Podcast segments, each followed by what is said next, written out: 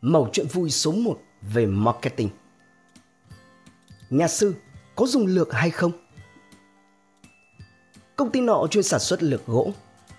Họ đang tuyển nhân viên kinh doanh và sau một thời gian sàng lọc rất kỹ thì đã tìm ra được tới 20 ứng viên tiềm năng.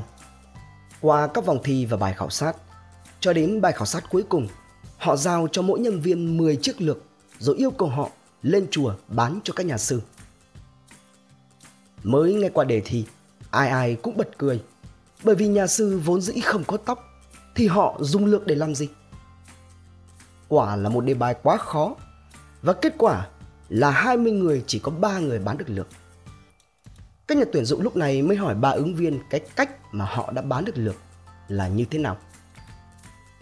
Ứng viên thứ nhất nói rằng anh ta mang lược lên chùa bán nhưng ngay lập tức bị các sư sãi trong chùa đuổi đi vì họ cho rằng anh ta đang bẫn cợt họ.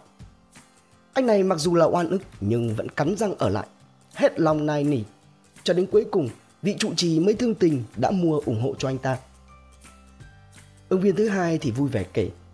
Khi chị ta lặn lội lên núi để bán lược, thì bị gió thổi khiến cho tóc rối tung lên. Nhờ vậy mà chị nảy ra ý tưởng thuyết phục các nhà sư.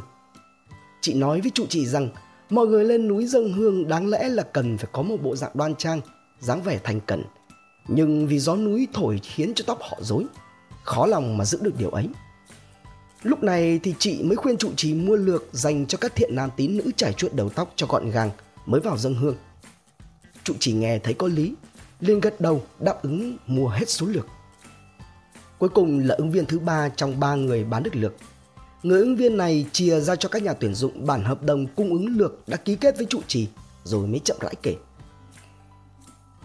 Anh ấy kể khi lên chùa thì thấy một hòm công đức rất to. Người ra kẻ vào thỉnh thoảng lại thả vài đồng tiền lẻ vào để tích đức, nhưng không phải ai cũng đóng góp. Thế là anh chàng liền tư vấn cho trụ trì rằng để khuyến khích nhiều người làm việc thiện hơn nữa thì nhà chùa nên có một tặng phẩm nho nhỏ dành cho họ. Với chiếc lược được khắc thêm ba chữ là lược tích thiện thì chắc chắn là nhiều người sẽ đến dâng hương góp tiền công đức để nhà chùa mang đi cứu đói dân nghèo trụ trì của nhà chùa càng nghe càng thấy có lý, liền mua hết số lượng mà anh ta đang có, thậm chí là còn ký hợp đồng nhập lượng với số lượng lớn dài hạn.